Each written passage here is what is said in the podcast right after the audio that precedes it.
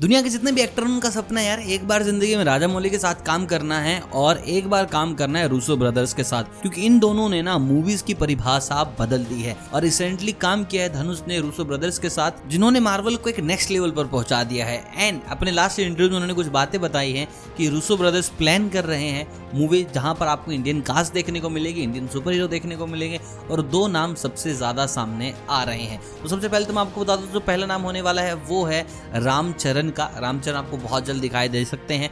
Hollywood movies के अंदर सबसे पहले तो मैं आपको बता दूँ, उनको एक रोल ऑफ़र हुआ है जो कि खुद स्वयं जेम्स बॉन्ड का है, यानी कि बॉन्ड डबल ओ सेवन जो रोल अभी तक डेनियल करते हुए आ रहे थे, वो रोल शायद उनसे अब निकल जाएगा, क्योंकि पंद्रह साल हो गए उनको करते करते कसिनो रॉयल से स्टार्ट किया था 2006 में। अब हो गए भाई 2022 और 2021 में इनकी लास्ट मूवी आई थी I think no time to die करके। तो पंद्रह साल इनको हो गए हैं तो नया चेहरा रामचरण हो सकते हैं। उससे भी बड़ी खबर यह है कि मार्वल रामचरण के साथ साथ प्रभास को भी कास्ट कर रहा है।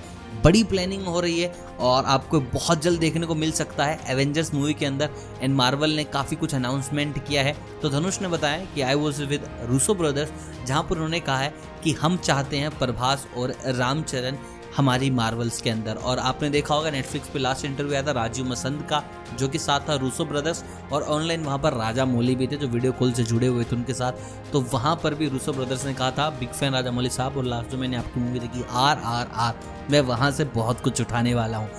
उठाने का मतलब नहीं था कि वो एक्शन कॉपी कर लेंगे, वो कास्ट की ही बात कर रहे होंगे। और भाई एक्शन कॉपी कर लें तो भी कोई बड़ी बात नहीं है, अपना भी हॉलीवुड लेवल का एक्शन है उस फ़िल्म के अंदर।